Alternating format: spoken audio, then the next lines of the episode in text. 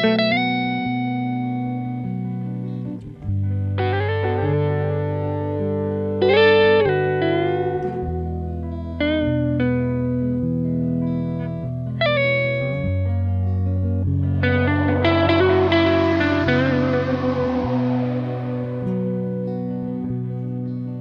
de outubro de 2012.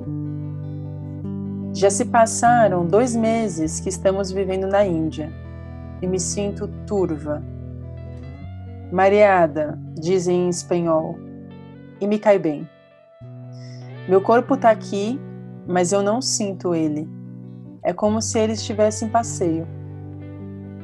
Acordo pela manhã e vou buscar um pão Paro antes e compro umas laranjas na carroça da esquina.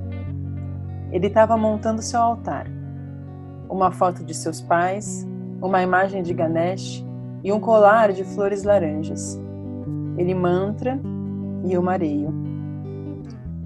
Fim de semana passado estávamos em Varanasi, onde os corpos são cremados na beira do rio Ganges 24 horas por dia há aproximadamente 3 mil anos. Um fogo que não se apaga há três mil anos. Entendi o motivo de tantos passarmos mal na cidade. Com um fogo ancião desses, não tem como não se queimar. Parados ali, observamos um ritual.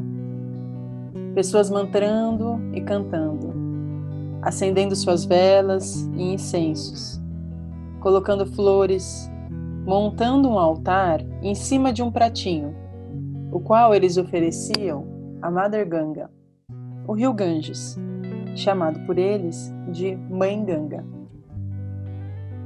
Ao mirar a cena, me senti turva. Balancei para frente e para trás. Pisquei os olhos e me vi diante o mar. Os batuques, os cantos, o barquinho perfumado e preparado para Emanjá. Pisquei e voltei. Eu ainda estava na Índia.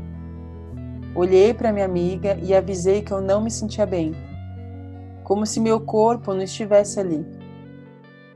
Como se meu corpo tivesse sido transportado pelo tempo para um lugar de onde tudo vinha, uma espécie de semente primordial que se fragmentou em muitos pedaços e viajou para cada canto do mundo, sendo recebida e semeada então por diferentes culturas, dando diferentes flores, mas da mesma semente. Me arrepiei e senti que eu vinha dali. Eu senti o meu corpo urgindo uma força ancestral da humanidade que me fazia amar e que me queimava fogo. Perdi todo o meu referencial de ancestralidade familiar, na qual identifico cada pessoa, meu pai, minha mãe, minha avó, meu bisavô. Mas tem um momento que a gente perde essa noção identitária. Eu não sei como é meu tataravô. Imagina então o tataravô desse tataravô. Se cada pessoa vai para trás ao seu infinito, desemboca no mesmo lugar. E é um pouco desse tema que eu trago hoje para vocês: ancestralidade. Eu sou Amanda Sérvulo e este é o podcast Diário da Sacerdotisa, uma biblioteca viva das suas curiosidades sobre os mistérios e certezas de se viver aqui na Terra.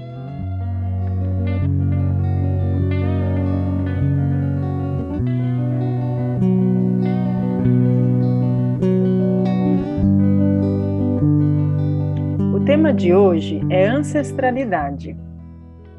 E quem eu vou receber para falar sobre esse tema é a Francine Pezeta, psicoterapeuta, consteladora familiar e pesquisadora do tema ancestralidade como uma forma de reconexão com as nossas potências.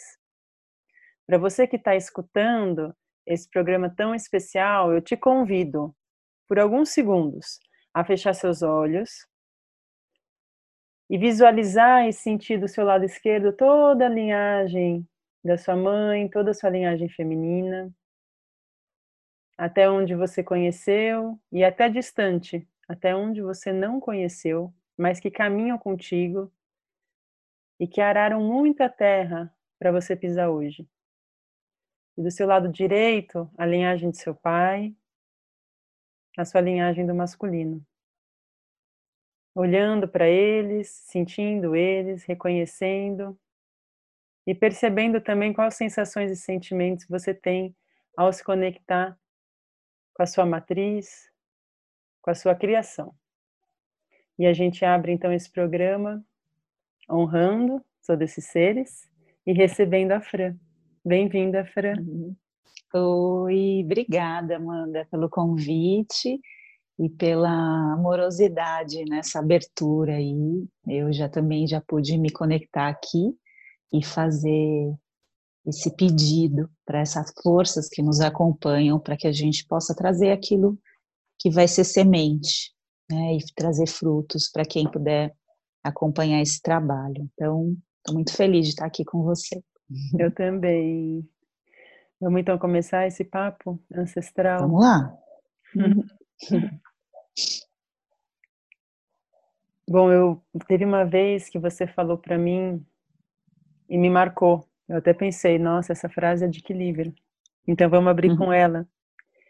Que é quem somos e quem seremos depende de onde viemos e o que fomos. Uhum. Vamos começar por aí? Sim. então, a nossa essa frase ela contém algumas teorias e algumas um, pesquisas sobre o impacto das, da nossa ancestralidade na nossa vida. Né? Então, quando a gente diz assim, quem somos, né? Então, eu estou dizendo tudo aquilo que me constitui hoje, né? Tudo aquilo que eu sou enquanto indivíduo, enquanto mulher, enquanto pessoa, tudo aquilo que constitui o meu corpo físico, emocional e energético, todas as memórias. Então, tudo que eu sou, né? Toda essa composição que forma quem eu sou. E tudo isso tem uma relação direta ao que foi construído antes de mim, tanto as experiências com as pessoas que viveram antes de mim, que deixaram é, emoções ou histórias dentro do seu próprio corpo e da sua própria história, que deixaram como herança para mim e eu recebi, quanto o que eu fui constituindo ao longo da minha própria vida, nas minhas experiências. Então, todo esse conjunto de experiências e de informações constituem quem eu sou. Então, é o que aconteceu antes, as experiências que viveram antes de mim, e o, também o que eu vivi dentro de todas as minhas é, histórias de vida. Então, tá, tá sempre dentro do meu físico, mas também está dentro do meu emocional e do meu energético, assim também como no espiritual. E aí, de acordo com o que eu vou vivendo hoje, eu também vou é, incentivando as mudanças daquilo que eu vou fazendo. Então, eu sou participante das minhas ações e, e das heranças que eu vou deixar para quem vem depois de mim. Então, o que eu vou ser né, tem a ver com o que eu estou vivendo, mas também a herança que eu vou deixar também é uma responsabilidade minha, né, de tudo aquilo que eu vou vivendo enquanto experiência física, emocional. Então, acho que tem tem bastante, bastante coisa para a gente destrinchando dessa frase, mas é mais ou menos isso. Tudo, tudo que eu recebi, tudo que eu sou e que eu faço está interligado, né? Sim. E, e como que como que é esse estudo sobre ancestralidade, né? Você vem fazendo esse estudo profundo sobre o tema e conta um pouquinho uhum. o que uhum. você vem encontrando é, eu acho que é, que me, me, foi me chamando a atenção quando eu comecei a pesquisar sobre, estudar sobre constelações familiares e comecei a perceber os impactos, né, da nossa família, de tudo aquilo que foi vivido antes da gente, como isso reverbera na nossa vida, eu fui tendo vontade de ir um pouquinho atrás, né? Então, passar um pouco, anteceder um pouco os pais, os avós e ir buscar é, as origens da nossa existência em várias gerações, né? E essa foi uma curiosidade minha, pessoal, mas eu fui lendo e pesquisando, entendendo que muitas culturas e muitas é, até filosofias e religiões buscam isso como uma forma de vida mesmo, uma relação com a ancestralidade e até fazem cultos à ancestralidade, entendendo que isso é uma potência de vida, entendendo que uma reconexão com quem nós fomos ou quem veio antes da gente é uma forma de garantir uma identidade e uma força de ação na própria vida. Então eu fui entendendo que diversas culturas já faziam essa essa prática, essa busca e e fui adequando também essa, tanto essa pesquisa quanto essa prática no meu dia a dia e nos meus trabalhos, né? Então, se a gente vê, por exemplo, os Zulus, né, os, os celtas, muitas, muitas religiões e, e, filosofias e culturas têm um, por hábito uma reconexão com os seus ancestrais. Então, acho que tem uma.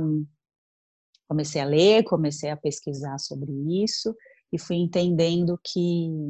Fui me perguntando, né, por que essas culturas tão antigas, os druidas, todos tinham essa necessidade de se reconectar ancestralidade e antes até com a própria terra, com a própria natureza, como um entendimento de que somos parte de um sistema, né, onde todos estamos ligados. Então tem, tem um pensamento sistêmico em tudo isso também, de entender que, que nós somos afetados pelo nosso entorno e nós afetamos o entorno também. Então, de que forma a gente pode buscar uma, uma harmonia, uma, uma coerência, uma conversa entre o mundo que nos, que nos cerca. Então, acho que foi um pouco por aí, pela paixão pela natureza, por entender que nós estamos todos ligados e por, por, por uma tentativa de conexão mesmo com tudo isso. Né? Acho que foi um pouco por aí essa, essa pesquisa. Sim. E quando você fala sobre ancestralidade, é, porque a gente pode pensar por esse âmbito de os meus ancestrais, né? Então eu vou resgatando minha mãe, aí a mãe e o pai da minha mãe, os, as mães e os pais dos avós e vai fazendo, né? E pensando então da onde eu vim, né? Minha família, com, com, pensando mais uma ancestralidade, pensando num resgate de árvore genealógica da família. Uhum mas também tem esse conceito da ancestralidade como um, se você vai indo cada vez mais e mais e mais e mais e mais e mais para trás, chegando como num princípio da humanidade, não sei, como se a gente viesse todos do mesmo lugar mesmo, né? E, uhum. e aí eu acho que chega nessa nessa percepção que você falou, né, que é o sistema que está todo mundo de fato conectado e de fato todo mundo deve ser uma família, né? Em algum momento a gente veio de, um, de alguns lugares comuns, talvez de alguns pontos comuns. Eu não sei se você saberia dizer ao pensar nesse resgate ancestralidade mais profundo e mais longe, é, se tem estudo sobre isso, como que é essa percepção ancestral mais falando da Terra, né, e de todos nós como uma uhum. humanidade. Sim, o que, o que a gente encontra em termos de pesquisa, é, principalmente se, se vamos atrás da fonte, né, a nossa, o nosso início na natureza. Né? Então, a natureza seria a grande mãe. Isso não é, não é algo simbólico, porque nós encontramos, inclusive, é, minérios que existem nos nossos, no nosso corpo na natureza né? Nós temos referências físicas na natureza. Então, é, existe até aquela pesquisa, a maioria das pessoas conhece, que nós temos nos ossos pó de estrelas, né, que, que é, foi encontrado nas estrelas, né, no material estelar, é o mesmo, a mesma substância que nós temos nos ossos. Então, é, o início de tudo, se a gente pensar, seria mesmo na natureza. É, e eu gosto de pensar assim, não sei se cientificamente temos prova suficiente, mas eu gosto de pensar que na natureza nós somos, nós temos uma matriz, né, uma fonte. Então a gente encontra assim tudo que temos no nosso corpo na natureza.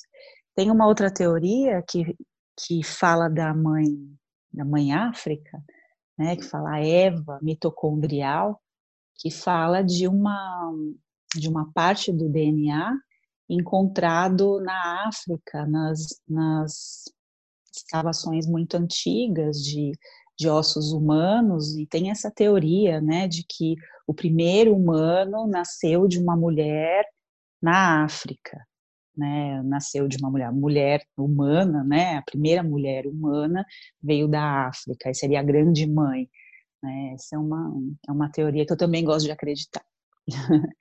então tem essas teorias, assim, da, das relações sobre a natureza, sobre a origem das espécies, né, mas eu me pergunto assim, o que a gente faz com essa informação, né, por quê? Para que saber de onde viemos? Para que ir lá para trás, buscar, resgatar? No momento onde está todo mundo olhando para o futuro, para onde vamos? Vamos fazer com o nosso amanhã? Eu acho que o que eu venho acompanhado muito no meu, nos meus atendimentos de clínica, né, de consultório, é muita falta de muita a perda da identidade, né? As pessoas estão estão ficando muito sem referência. Acho que o grande momento que estamos vivendo também de não saber o que fazer, dessa surpresa toda que nos tomou, desse inesperado, se nós temos algo construído dentro da gente enquanto identidade, o que vier né, no nosso dia a dia é possível de transpassar, mas nesse momento as pessoas estão de verdade sem referência. Então, buscar referência nas raízes é um lugar de suporte, de suporte individual e de saúde emocional mental. Né? Então, olhar para trás, como eu disse, né, a frase do começo, de onde viemos? De onde viemos é a nossa raiz. Então, é uma árvore que tem uma raiz. Então, eu vim daqui, desse lugar, com essas pessoas que vieram migrando, que vieram construindo, e eu fui sendo constituída por esses ambientes e hoje eu sou assim. E hoje eu me organizo assim. Então, esse senso de identidade, estar enraizado em algum lugar, te confere força para continuar. Então, é olhar para o futuro, eu digo que é um retrovisor, né? A gente está guiando um carro, eu olho para o retrovisor, mas o meu caminho é para frente. Então, o passado é uma referência para a gente, para a gente saber para onde a gente vai. Então, Uau, adorei. Reconectar, né, reconectar com tudo isso não é para a gente ficar olhando para o passado, né, revirando sítio arqueológico. Né? Então, antes dos meus bisavós, dos meus tataravós, estão lá na, na natureza, ok. Então, sabendo disso, quem você é hoje? E aí, daqui em diante, como você vai fazer? Porque daqui em diante você vai construir a sua história e lá na frente você vai ser um ancestral. Hum. Você, é a sua responsabilidade agora deixar um legado. Sim. É um olhar de. Sempre que eu entro em contato assim com esse tema, eu tô toda arrepiada. Ai. Porque é isso, é muito. É muito do sentir, né? A gente sente muito no corpo. É o que você falou, são essas palavras, é força, é segurança. A gente sabe onde a gente está pisando, né? Sobre essas nossas raízes e quando a gente vê hoje, né? Você falando da procura hoje das pessoas por esse resgate, porque está sem referencial, é muito interessante porque me parece que temos muitas referências de fora, né? Quando a gente pensa nas redes, né? Vendo a vida dos outros, né, a identidade uhum. dos outros, ou muitas vezes essas identidades construídas, que não, talvez nem sejam identidades, né, quanto vai se perdendo mesmo, né, nesse, nessa chuva de informação externa, e o quanto também vai se apropriando e vai sendo e vai se tornando pelo que vai observando, tanto no mundo real, tanto no mundo virtual, né, e com certeza, diante de uma crise de identidade, é, é muito importante o que você disse, faz muito sentido. Eu acho que é começar pelo começo, né? Tipo, espera aí, uhum. vamos ver qual é a sua história, Tanto que uma primeira sessão com o psicoterapeuta sempre vai começar pela sua história, né? Quem é você? Onde você morou? Seus pais? Como é que é? Como é essa relação, né? Não tem como a gente não falar sobre este assunto, né? É a gente saber onde a gente está pisando junto com o paciente, né? E saber se ele sabe onde ele está pisando, se ele sabe sobre essa terra, né? Uhum. E aí vem as questões, né? De, às vezes a pessoa não ter o ground, né? Não ter esse, não ter a base, né? O quanto isso abala uma autoconfiança, autoestima e tudo mais, né? E, uhum. e sobre esse, pensando agora mesmo nesse, nesses métodos atuais, né? O que você falou, como como trabalhar isso em consultório, que eu acho legal você trazer um pouco tanto sobre a visão quando a gente fala de ancestralidade, nessa visão mais ancestral, diríamos, né, de, dos rituais que você consegue ver nas culturas e nas religiões e no culto, tanto também dos métodos atuais, né, os quais os uhum. psicoterapeutas utilizam, como a constelação familiar. Então, se você puder trazer esse, você escolhe por onde começar, mas trazer essa, o moderno e o antigo do tema uhum. seria muito, muito legal, Fran. Uhum. Então, é, sobre os rituais, né, eu acho que tem, tem várias linhas, mesmo o xamanismo, a umbanda, as religiões, mesmo os orientais, né, que fazem culto aos antepassados, é, muitas linhas espirituais, religiosas, têm dentro da tradição uma referência ou até mesmo uma prática, né, de, de culto a quem veio antes. Então, e isso é uma escolha, né? É uma escolha pessoal. Porém, a gente não, não precisa, apesar da gente não precisar escolher uma religião para fazer um culto à ancestralidade, nós podemos fazer uma conexão com essa força de um jeito muito individual e muito pessoal. É, isso é possível fazer fora de um contexto religioso, né? É, dentro da prática ter. Você pode dar umas dicas de como fazer? Sim, então, um, por exemplo, tem uma, uma prática que eu sugiro, tem um grupo que eu faço que chama Reconexão Ancestral. Dentro desse grupo, a gente faz algumas práticas de reconexão.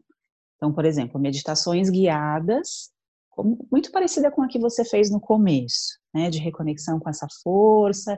É algo que a gente trabalha parecido com a constelação, que é no sentido de experimentar o campo mórfico, né, que está ao redor da gente, a gente trazer essa força da ancestralidade, preparar altares de conexão, árvore genealógica, então você tem um espaço ali para se reconectar com quem veio antes de você, às vezes algum objeto de herança, né? Às vezes tem, ah, é que isso eu recebi da minha avó, da bisavó, hum. foi passando então, eu sempre sugiro, é algo muito forte e muito bonito, assim, você ter um altar ancestral dentro da sua casa.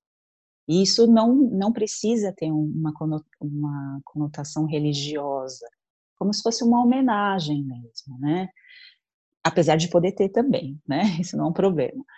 Então, fazer uma reconexão com a sua árvore genealógica, com a sua história, com a sua, com a sua é, com as histórias que vieram antes de você, só o ato de você escrever, né, fazer uma pesquisa. Eu tenho muitas pacientes que trazem, falam, nossa, eu fui remexer nisso, tinha um monte de coisa que eu não sabia. E o próprio processo de pesquisa já é muita cura. Você tem muito insight, você entra em contato com uma, com uma amorosidade, né? Até tem uns livros que eu leio que, que eles dizem assim, que os antepassados se alegram quando a gente se importa com eles. Não que a gente que eles precisem disso, né? uhum. né? Porque estão lá em paz com seus seus momentos, mas quando a gente faz essa reverência, né, e essa pesquisa, é, a gente sente uma energia muito amorosa, assim, sabe, de reconhecimento mesmo. Então essa é uma das práticas, o fato de você pesquisar e conversar com as pessoas da sua família, enfim. E o Fran, é, nessa prática da pesquisa, o que eu acho interessante é que ela não é individual, né? A gente uhum. envolve essas pessoas. Então a gente está mexendo nesse campo mórfico, que depois eu quero que você fale um pouco sobre isso, mexendo mesmo, né? Não é só eu ali revivendo na minha mente a história. A partir do momento que eu ligo para minha avó e começo a perguntar para ela sobre o pai dela, sobre a mãe, começo a envolver minha mãe, meu pai, minha avó, meu avô, eu, né, eu tô mexendo, uhum. né, em várias pessoas, em várias memórias, né? E eu lembro que quando a gente fez a constelação, e você falou, bom, Amanda, dá uma pesquisada, tal, e eu comecei a fazer a árvore. A minha, foi uma semana que minha avó me ligou muito, né, a minha uhum. avó que está viva. E, e, aí eu aproveitei e fiquei perguntando várias coisas para ela e aí foi isso, foi incrível. Quando eu vi, ela estava me ligando e falando que tinha então ligado para tia avó para saber de tal informação uhum. que ela não lembrava. Então, nossa, foi reverberando de um jeito que eu falei, não acredito, que lindo, né? Ela não sabia essa uhum. informação uhum. dela, ligou para outra pessoa, essa pessoa ligou para tal, que ligou para tal. Isso já está mexendo muito, né? Então, Sim, é, sem dúvida. É, eu acho que é o sistema inteiro entra se uma pessoa escolhe olhar para isso, simplesmente pesquisar ou reverenciar, enfim, é, são muitos que já estão é, sim, recebendo. Sim, né? é um, sim, é uma rede, né? É uma, uma rede. rede que vai, eu falo que é uma pedrinha lançada no rio, assim, que vai reverberando, né? Vai reverberando muito, muito amor e muita cura, porque à medida que você entra em contato com uma memória, e a memória, né, se move dentro de você, ela, ela libera, né? Então, às vezes, é uma coisa muito amalgamada, antiga, dentro da avó, por exemplo, vem à tona, e aí você pode acolhê-la desse lugar de meta. Então, é muito bonito o processo, o próprio processo de pesquisa e de, e de escrever e de compartilhar histórias já traz muita cura. E e aí tem, tem também, por exemplo, no, no, consultório eu trabalho muito corpo, né? Então tem minhas pesquisas de terapia corporal e nós temos em nós o corpo herdado. Ou seja, o corpo que eu tenho aqui, como eu disse, é um corpo que veio do papai e da mamãe, né? Mas que vieram dos papais deles. Então, essa memória, e aí hoje tem uma outra linha da, da ciência que é a epigenética, que fala de uma que, que o nosso DNA, não só o DNA é afetado, mas sim tudo aquilo que foi vivido, né? Então, não só a genética, a gente não traz só a genética no corpo, mas a gente traz a experiência. Então, as células são afetadas pelas experiências, o que acontece fora do DNA também a gente carrega. Então, as experiências de quem viveu antes de mim também estão em mim. Também estão aqui. Então, quando eu, eu, estou aqui, eu estou com um monte de experiência. Então, quando a gente vai para o corpo, então esse corpo aqui atual, é possível acessar memórias, experiências, não desse lugar mais é, é, meditativo, no corpo mesmo, né? O corpo físico, quando você toca nisso, em como eu me constituí, como eu me organizei, a partir do que eu herdei, eu estou tocando na minha herança. E aí, desse ponto em diante, eu posso escolher. Então, eu reconheço a minha herança genética e epigenética aqui nesse corpo, e aí eu consigo discriminar o que é meu e o que é novo aqui, o que é, do que é antigo. Sim. A partir desse momento eu escolho como viver. Então eu não preciso mais fazer uma, por exemplo, uma repetição de padrão. Então é possível Às vezes mudar eu tô tra... alguma coisa. É possível mudar, então eu não estou fadada, né, a um, a um, destino aqui. Eu herdei isso, é isso. Eu estou aqui com o meu baú de informações, eu não tenho, não tenho nenhuma autonomia sobre isso. Não, eu tenho. A partir do momento que eu consigo discriminar o que eu herdei sobre o que é novo em mim, eu escolho com o que eu quero seguir. É, então, claro, não posso tirar informações de mim, mas eu posso afetá-las a partir das minhas escolhas. Então, eu posso fazer um pouquinho diferente. Então, a partir do corpo também é possível, a gente pode acessar essas informações, é possível acessar essas informações e, e afetá-las. E uma outra técnica, né, que aí é uma técnica específica, que é a constelação familiar. Então, na uhum. constelação, esse é um método terapêutico, onde nós vamos é, acessar então, toda a história familiar a partir de uma direção que a gente chama de tema. Geralmente as pessoas chegam com uma queixa, por exemplo, um padrão repetitivo, ou uma área da sua vida que você sente que não anda de jeito nenhum. Às vezes até identifica na própria família uma repetição. Então, dentro da constelação familiar, O que se propõe é que a gente olhe para esses padrões, olhe para a sua família, identifique alguma questão que tenha infringido o que o Bert Hellinger, o criador das constelações, chama de leis do amor. Então, se algo infringiu essas leis, o sistema vai apresentar como se fosse um sintoma. Então, a gente monta a constelação, que tem várias formas de trabalhar.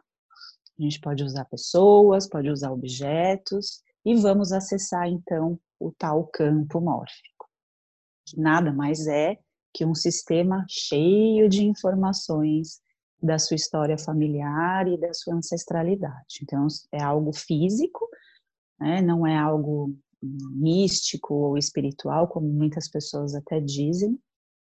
Também pode ser, mas não necessariamente. Você consegue acessar essas informações de um lugar muito sensorial, muito físico, e trazer esse, o que estava no inconsciente dessa família para ser trabalhado ali no aqui e agora e, como eu disse, redirecionar de acordo com aquilo que faz sentido para você.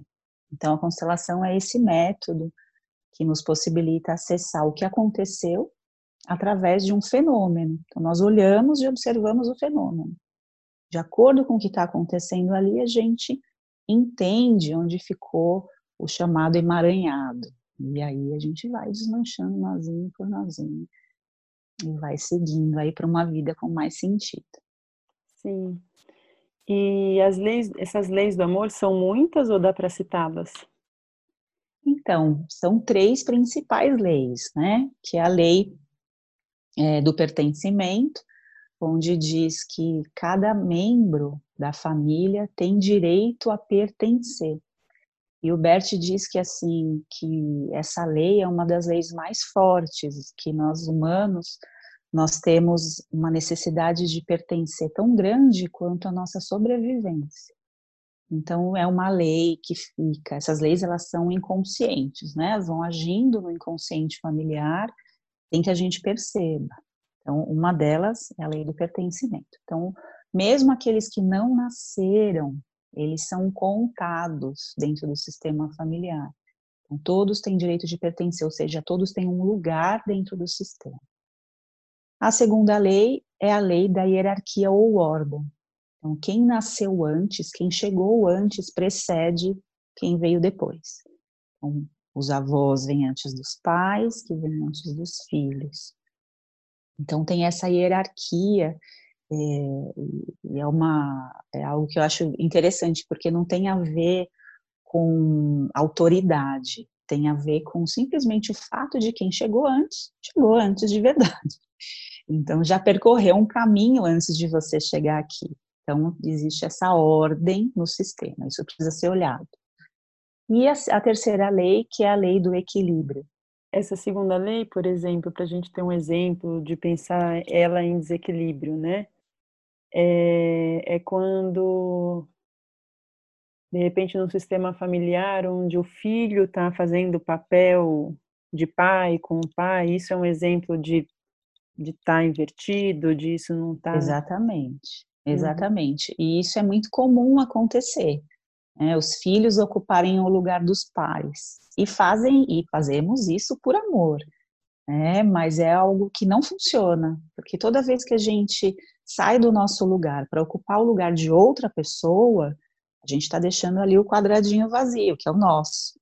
Então a uhum. vida vem, imagina um rio vindo, né? O rio vindo lá de trás com a vida, lá da fonte, passando geração a geração, e você estava ali no seu lugar e você sai do seu lugar para ocupar o lugar de outra pessoa, ou seja, a vida chegou e você não estava.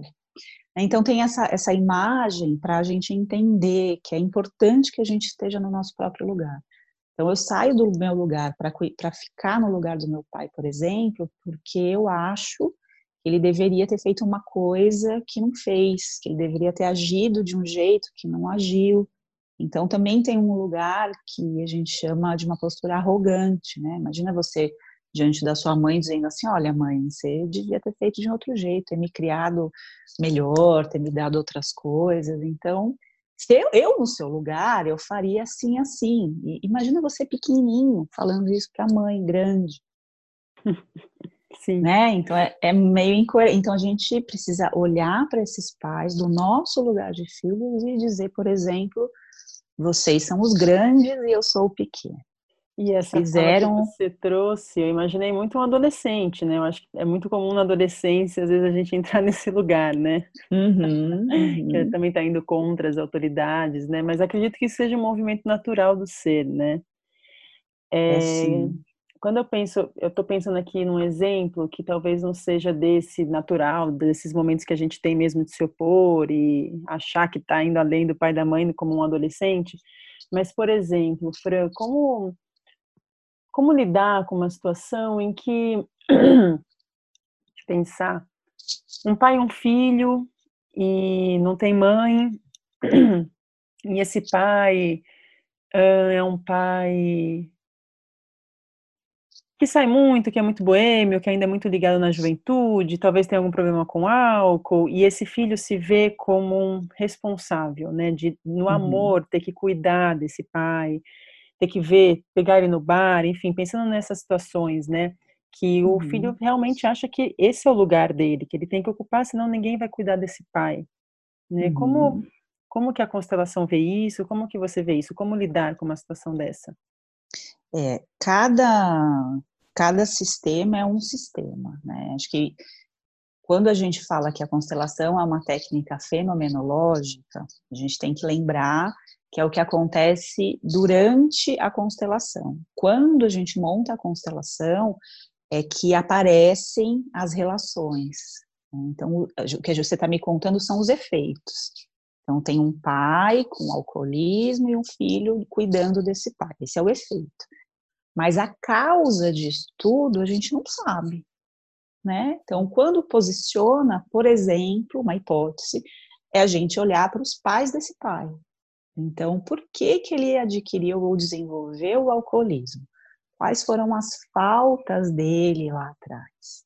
A gente tem que olhar para o que veio antes. Uhum. Se esse filho é o cliente e chega com essa queixa, ele pode olhar isso e aí ele vai ver esse movimento do que faltou no pai e entender que o que faltou talvez lá com os pais dele ou com a história de vida dele diz respeito ao pai, ao destino dele.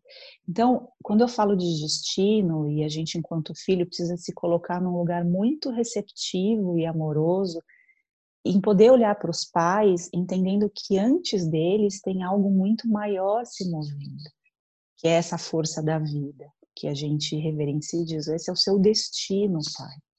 E eu não posso salvar você. Eu posso te acompanhar aqui, eu posso fazer parcerias, mas do lugar de filho. Eu não, eu não sou o seu pai. Então, olhar lá e ver os pais dele. Esses pais tiveram as próprias histórias, você teve a sua história com eles. Foi assim. Eu sinto muito pelas suas faltas, eu sinto, mas eu sou o seu filho. Então, de hoje em diante, reticências, como é que eu vou seguindo? E entender que tem esse destino, essa grande força regendo tudo isso. Não compete a nós julgar. Né? Então, por isso que eu digo, é olhar para trás. Quando você olha para trás, você entende algumas coisas, você começa a ficar mais empático. A gente julga, a gente está vendo um sintoma. Um pai está lá passeando, está lá na boemia e não está aqui cuidando do filho que ele deveria cuidar. Quem está dizendo deveria? Né? Que parte nossa está olhando e você deveria estar tá fazendo de um jeito que não está. Então, acho que olhando para o que aconteceu antes e olhando o desdobramento, às vezes, por exemplo, com a história do, da, dos perten do pertencimento, a ordem do pertencimento, né, a lei. Se ficou alguém excluído na família desse pai, por exemplo, ele pode estar representando esse excluído, chamando atenção para esse que ficou excluído lá atrás. Então, esse sintoma do alcoolismo ou da bulimia, por exemplo, é um sintoma que chama atenção para uma cura. Então, a gente constela, inclui, e aí o sintoma né, tem, tem um lugar, estava representando ali aquele excluído ou ele estava representando um pai ou uma mãe, enfim. Só ali na hora da constelação que a gente entende. E aí o filho também poder olhar, nem tudo se resolve, né, como a gente gostaria, mas o filho poder olhar para esse passado e olhar para a própria vida. Agora eu sou adulto, pai, eu deixo o seu destino com você e sigo para minha própria vida, porque é assim que eu honro você também. Quando eu vivo a minha própria vida em paz, em harmonia. Né? Então, tem essas leis. Aí, por exemplo, a última lei que eu, que eu queria citar, que é a lei do equilíbrio. Né? A lei do equilíbrio é a lei do dar e receber. É uma lei aparece muito nas relações de casal, de pares, entre irmãos, entre sócios também, né? Então, é, ou seja, quando eu recebo, eu sinto que eu tenho que dar. Lá no íntimo, na minha alma. Se eu recebo muito, eu sinto que eu tenho que dar muito. Então, também se eu dou muito, eu fico com essa sensação de que alguém me deve. Então, essas, esse equilíbrio é algo também que a gente vai observando que precisa ser muito atento, né, para a gente encontrar as nuances aí dentro dos sistemas familiares. Então, assim, mas de maneira geral, precisa olhar o fenômeno, precisa montar a constelação para entender o que que aconteceu, onde é que está o emaranhado.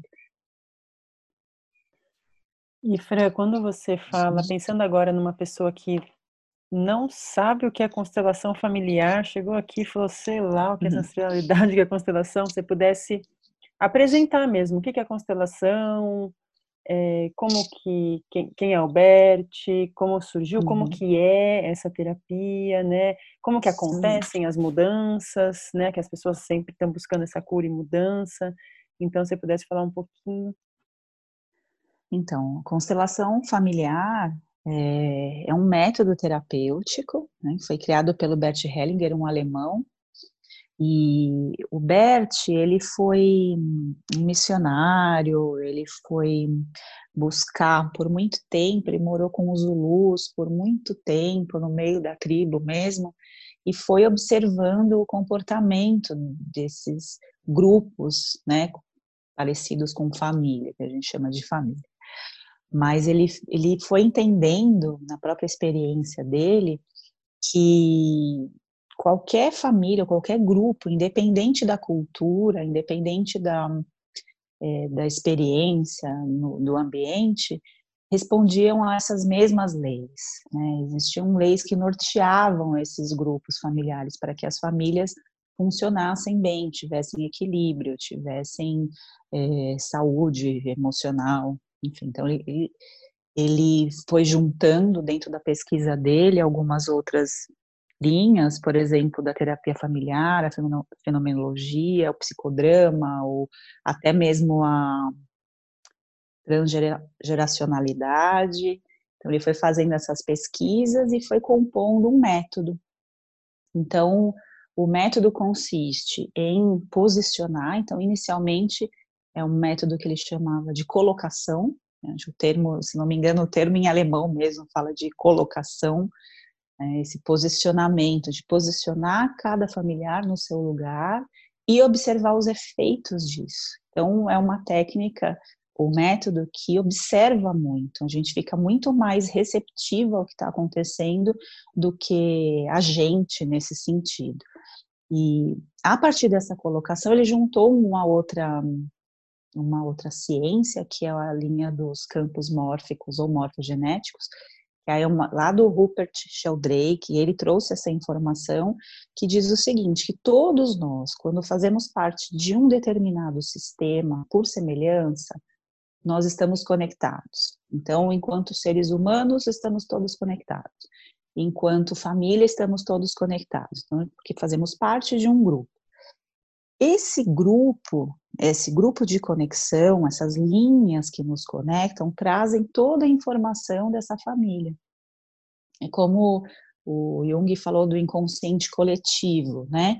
Mas o, o campo mórfico, ele traz isso sensorialmente para a gente, ele é acessível sensorialmente.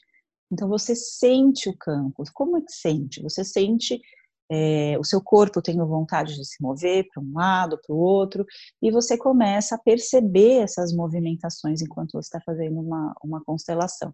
Então, você pode fazer a constelação, por exemplo, usando representantes com pessoas, então você vem, traz o seu tema, nós Temos um grupo de pessoas e selecionamos, ou o próprio cliente seleciona as pessoas para representarem esses familiares. Essas pessoas entram no campo e começam a se movimentar. A partir dessa movimentação, o constelador vai trazendo algumas sugestões, que são os movimentos de cura, né? algumas frases que podem é, ir desmanchando esses emaranhados. Então, é assim que vai acontecendo o processo da constelação. Pode ser usado também objetos. Hoje, com essa história de isolamento, a gente está fazendo muita constelação online. Então, você fica aí, eu fico aqui, eu uso os objetos e você percebe, eu também percebo a movimentação e o próprio ato de perceber o posicionamento e a relação entre os, os elementos da constelação, você já vai tendo insights, esse é um ponto. Você tem os seus próprios insights das relações. O segundo ponto é que, à medida que você desfaz o emaranhado, ou seja, você está atuando nesse campo, quando você, imagina você puxando um fio de um emaranhado de linha, você puxa um, vem tudo. Quando você vai desmanchando, todo o novelo ele vai se harmonizando. É isso que acontece no campo do sistema familiar. Uma ação sobre você reverbera por todo o seu sistema familiar. Não há muito como prever o tempo disso, né? mas todo mundo que faz uma constelação consegue perceber os efeitos em todo o sistema. Então as pessoas voltam a se falar, ah, ligou, lembrei, meu pai, minha relação melhorou. Então tem esses efeitos entre as relações da família.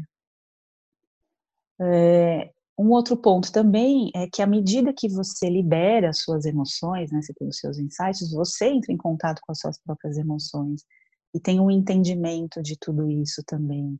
Agora, algo que é muito importante, que eu sempre afirmo e tento amarrar com as pessoas quando a gente escolhe fazer uma constelação, é sobre uma postura.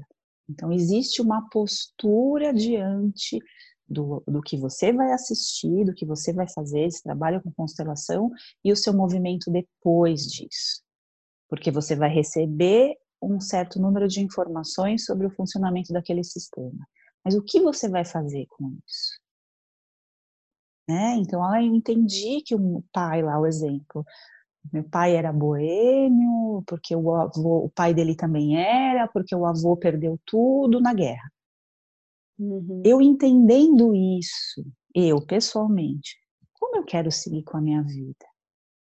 Né? Então eu escolho fazer igual? Não, eu vou escolher fazer diferente. Eu vou escolher fazer algo bom com a minha vida e deixar uma herança para quem vem depois, uma herança histórica, emocional, enfim. Então, tem algo que acontece dentro da gente, que o Bert chama de alma do sistema. Naturalmente, aquilo vai se acomodando mas tem algo que é da nossa escolha, nosso livre-arbítrio. Né? Eu me posiciono agora diante da minha vida diferente a partir disso que eu recebi enquanto informação. Então, isso é, isso é importante, acho que em todo método terapêutico, né? Você recebe, vai para a sessão de terapia, você recebe um monte de informação, muito bem. E agora? E agora? O que você quer fazer com isso, né? Na mão, é na mão da terapeuta que está a sua uhum, vida, uhum. né? É na sua mão. Uhum. Então, eu falo que é uma ferramenta de, de consciência muito é, importante, porque traz muita consciência sobre vários níveis. Então, de novo, começou lá na pesquisa, com tudo que você fez, sobre a sua história, a história da sua família, mas você também vai olhando para os seus funcionamentos e vai olhando para as suas escolhas daqui para frente é preciso, para ter uma mudança, é preciso ter um posicionamento de mudança. Uhum. Me veio uma curiosidade agora, que talvez possa ser uma curiosidade para algumas pessoas também que estejam escutando.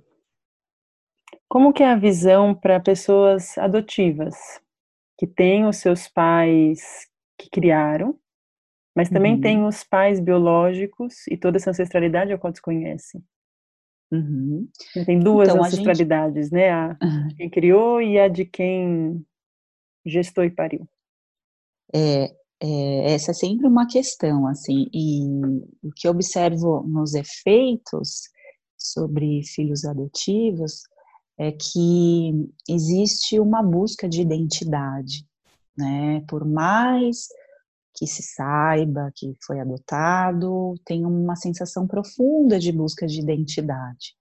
Essa, esse é o lugar do reconhecimento da ancestralidade.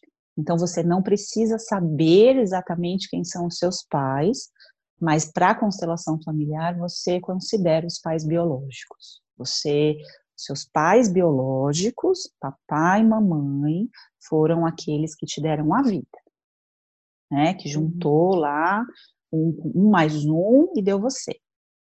Então, você recebeu a carga genética desses seres, você recebeu a carga emocional dessa ancestralidade toda, as memórias estão aí nas suas células.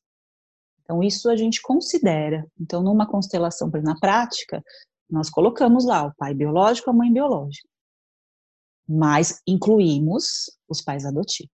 Então, os pais adotivos são aqueles que deram o cuidado. Então, eu olho para o papai e mamãe biológico e digo: obrigado, vocês me deram a vida. E para os adotivos, vocês cuidaram de mim. Obrigado por terem cuidado de mim. Então, eu sou uma soma desse cuidado com essa força da vida aqui. Né? Uma outra questão também, às vezes, aparece dos, é, da fertilização in vitro. Também hum. aparece muito. Ah, mas e aí? É, eu congelei óvulo, eu fiz fertilização. Então, a gente inclui o doador. Né? Hum. Então, os doadores também fizeram essa contribuição, se a gente pensar em termos científicos, genética, fizeram contribuição genética de alguma forma, alguma força de vida tem ali. Então, na verdade, é só, só, né, tudo, uhum. é sobre incluir. Todos fazem parte. Se cada um tiver no seu quadradinho ali, não, não tem por que não ter força de vida. A, a vida, a força da vida, ela, ela fica impedida de passar quando tem alguém de fora. Imagina lá um fio, caninho de uma, né, passando água, um caninho passando água ali, aí tem um furinho. Né? Se fica ali um espaço, a, a vida vai vazando por ali. Eu gosto dessas imagens porque é pensar na vida como uma força, porque senão fica fica religioso. Eu tenho muito cuidado para não ficar esse tom religioso, porque o Bert fala muito de alma, uhum. né? ele fala de destino, ele fala de amor. Então, e apesar dele ter sido padre, é, seminarista, né, missionário, é, as constelações dele foram mudando muito, mas não tem esse, não tem necessidade nenhuma de considerar esse aspecto. Então, pensar mesmo como a vida como uma força mesmo. Né? E observar os efeitos. Se você olhar ali durante a constelação, você coloca, a pessoa está desvitalizado, o representante está desvitalizado, você inclui um membro, a constelação inteirinha muda. Tem algo, na prática da constelação também, se você assistir algumas constelações, você começa a entender o pensamento. Isso, isso também você pode levar para a sua vida. Você não precisa só constelar. Você precisa, talvez você vindo como um representante, por exemplo, assistindo a outras constelações, você já vai entendendo como é que essas leis funcionam dentro da família. E eu estou falando de família mas a constelação também pode ser feita num aspecto organizacional. Você pode fazer constelação para empresas, né, para grupos, não precisa só de família. Porque a gente está falando de ancestralidade, a gente está incluindo a família, mas também é possível fazer constelação organizacional, por exemplo. Uhum. E Fran, agora pensando, voltando é, foi muito interessante escutar sobre a constelação familiar. Acho que a gente pode deixar algumas dicas, até de bibliografia, no texto aqui da, da descrição desse episódio, para quem tem interesse em saber mais sobre, sobre essa, essa prática, essa ferramenta, enfim, do Bert Hellinger, que é bem difundida né, pelo mundo. Uhum. E pensando agora na, na ancestralidade, é muito interessante pensar, porque quando a gente fala ancestralidade, a gente fala identidade também, né? Que você falou, a gente está na busca de quem somos, a nossa identidade, e aí então olhamos para a nossa ancestralidade para buscar informação. E aí eu penso no povo brasileiro, né?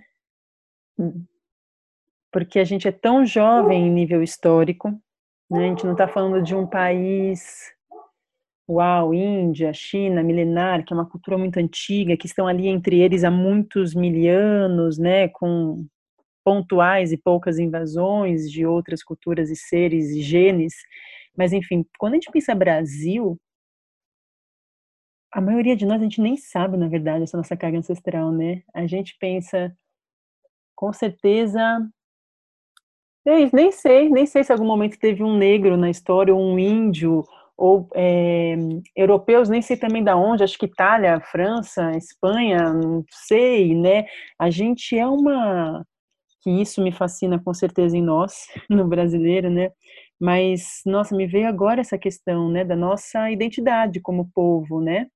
Pensando uhum. sistemicamente, né, pensando numa identidade grupo, né, que tem a nossa identidade eu, Amanda, você a identidade Brasil, né? O quanto essa nossa história múltipla ancestral também mexe com a questão da nossa identidade como povo, né? Uhum. Não, total, assim, e, e, o que a gente percebe muito nas pesquisas é que a maioria das pessoas que chega até para constelar ou para fazer a reconexão não faz ideia de quão né, misturada é essa ancestralidade, começa a encontrar coisas muito surpreendentes e muito distantes, mas uma característica que eu que me fascina, assim, que me toca pessoalmente, é essa característica é, da colonização brasileira, assim, é, me toca assim e aparece muito na, na, nas constelações.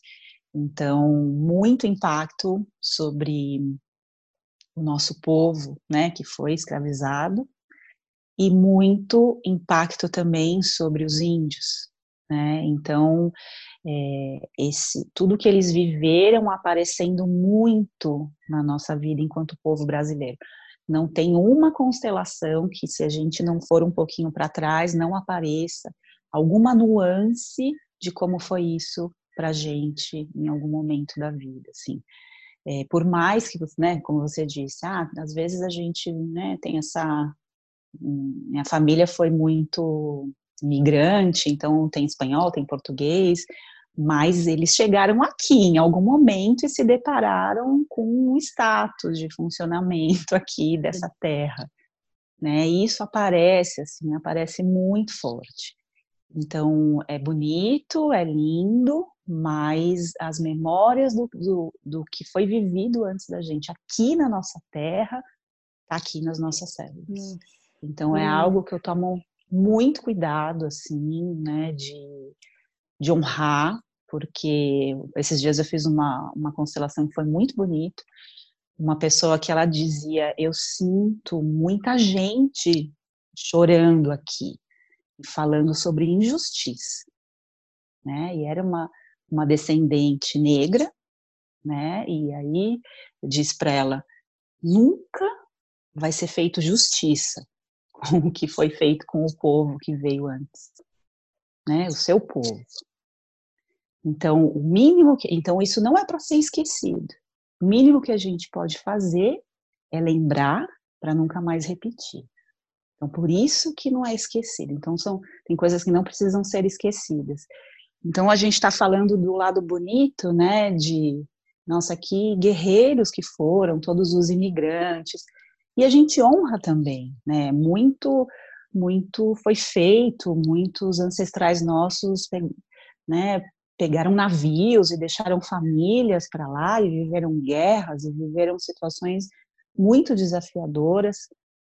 E a gente traz isso nas nossas células, tanto os desafios, tanto que foi difícil, quanto as vitórias, tudo que foi, toda a nossa resiliência também. Hum. Mas enquanto o povo brasileiro tem essa particularidade. Nossa, e é muito forte, demais. né? Porque é isso, muito, eu, eu, trouxe a questão da beleza, né, dessa miscigenação, mas, uau, é, os desafios a dificuldade, com certeza, eles são, eles são tão grandes quanto a beleza, com certeza, mas é a nossa uhum. história, né, de, é uma minoria, tão minoria, que uhum. chegou aqui bem, né, pegando suas terras, né? Uhum. Porque isso é o que nem é 1%, né? É menos que isso, né? Uhum. Que estão até hoje até hoje estão suas terras, porque todo o resto, né, ou foi o genocídio indígena, a importação dos negros, que a gente nem sabe dizer direito às vezes de quais países, né? África, uhum. né? Foram Sim. destituídos de seus países, suas tribos, nem existia países ainda de suas tribos e separados e colocados um contra os outros, né? Os imigrantes também europeus, né? Não vieram aqui passar férias, vieram uhum. com muita dificuldade, né? Sim. Fugindo de guerras, de fome, de pragas, então, é, de pandemias, então é, uau, o jeito que começou, né? Eu também, quando aparece os aspectos de ancestralidade durante uma leitura de alma, nossa, é, é muito comum. Uhum. Eu estava conversando com uma colega também leitora é, chilena e ela falou, nossa, quando eu faço leitura aqui no Brasil é tão específico, uhum. é tão diferente uhum. de todas as outras leituras que eu faço na América Latina. É, e, e é, né? Uhum. É muito, não tem como não entrar nesse campo e não acessar essas informações. Todo Sim. mundo tem nesse campo ancestral essa é são diversas informações, mas essa, dessa informação, essa grande dificuldade, né, da imigração, da uhum. importação e de fome e separação e tudo mais, né, e aí essa perda também dessa identidade, né, porque foram histórias que foram se fragmentando, se fragmentando, uhum. se fragmentando, e aí mas também a partir disso, então, miscigenando e unindo, né, esse movimento de fragmentar e unir, né, mas é um, parece que não termina, né, que é o povo brasileiro, né, se fala tanto que é unido, mas também o quanto a gente vê fragmentação cada vez mais, né, um grande uhum. desafio para nós, né, enquanto povo. É, é sim, e é como você disse, por sermos tão jovens enquanto povo, está é, tá muito fresquinho aqui, né, nas nossas memórias. Então você anda quatro, cinco gerações para trás, se acessou alguém que foi uhum. escravizado, né? Se acessou um índio. E assim, várias nuances, né, Amanda, de, do que foi feito com as mulheres indígenas, né, do que foi feito, enfim, dependendo de como isso está na sua vida, qual é o aspecto que está é, difícil você conduzir na sua vida. A gente pode usar isso e fazer uma, uma busca na ancestralidade, incluir essa questão do povo brasileiro e trazer cura, né? Eu acho que estamos atrás de fazer uma mudança e fazer uma cura no sentido de uma vida mais harmônica. Quando eu falo cura, tem esse sentido, né? De trazer uma vida mais é, mais próxima do que faz sentido para você enquanto pessoa. Então, olhar para a sua vida hoje, o que, que eu vou buscar na minha ancestralidade? Então, de novo, não vou ficar revirando histórias para ficar triste, para falar, nossa, viveram isso. Sim, eles já viveram. Eles, como você disse lindamente no começo, araram a terra antes da gente. E aí cabe a nós agora honrar quem veio antes, fazendo uma vida boa, até porque eles já fizeram. Eu não vou reinventar a roda, né? A roda já, já inventaram, então eu vou agora evoluir. É disso que se trata a evolução, de usar tudo que eu recebi para fazer um pouquinho melhor, para dar minha contribuição.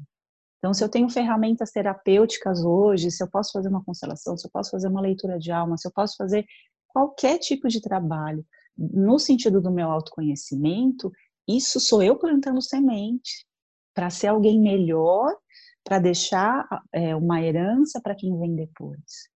Então, já, eles já viveram tudo isso. Então, quando eu olho para trás, eu digo assim: eu vou seguir a minha vida em harmonia, também em honra a vocês, para que nada do que vocês viveram tenha sido em vão.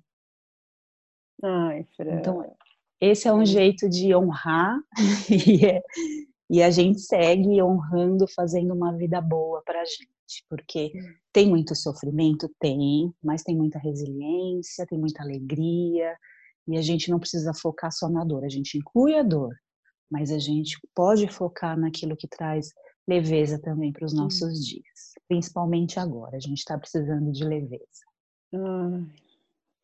E pensando nas próximas gerações, né? Porque um dia é isso, seremos esses ancestrais, né? Uhum. Então é muito bom também viver, viver o agora com essa consciência, né? De que o que estamos fazendo nessa terra aqui, o que, que eu vou uhum. deixar, porque um dia eu vou ser adubo, né? Qual é a qualidade, uhum. né? Então, das minhas ações e pensamentos e relacionamentos e o quanto eu posso ensinar também os, os que vieram depois de mim, porque onde eu vou embora, mas eles vão continuar e eles vão continuar repassando. Então, traz uma, uma eu sinto que esse pensamento mesmo é, da ancestralidade nos traz uma responsabilidade amorosa com agora. É sobre uhum. ontem, mas ele é hoje, porque o amanhã uhum. também é uhum. hoje, porque só tem hoje, no final das contas, né? Uhum. Então, nossa, muito, muito, muito amorosa e muito inspiradora toda a sua fala. Uhum. Eu agradeço demais a sua colaboração, o seu tempo, a sua partilha de todo o seu estudo e experiência. É, foi muito especial, passou super rápido, nem acredito que passou uma hora. São, é sempre muito, é sempre assim. e só tenho a agradecer mesmo, Fran. É...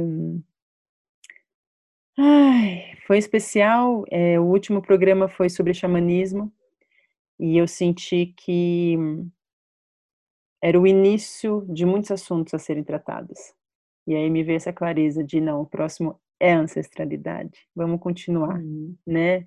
Pisando aqui nessa trilha, né? Então eu agradeço que você veio falar e compartilhar. E espero ter você também outras vezes aqui para continuar hum. partilhando.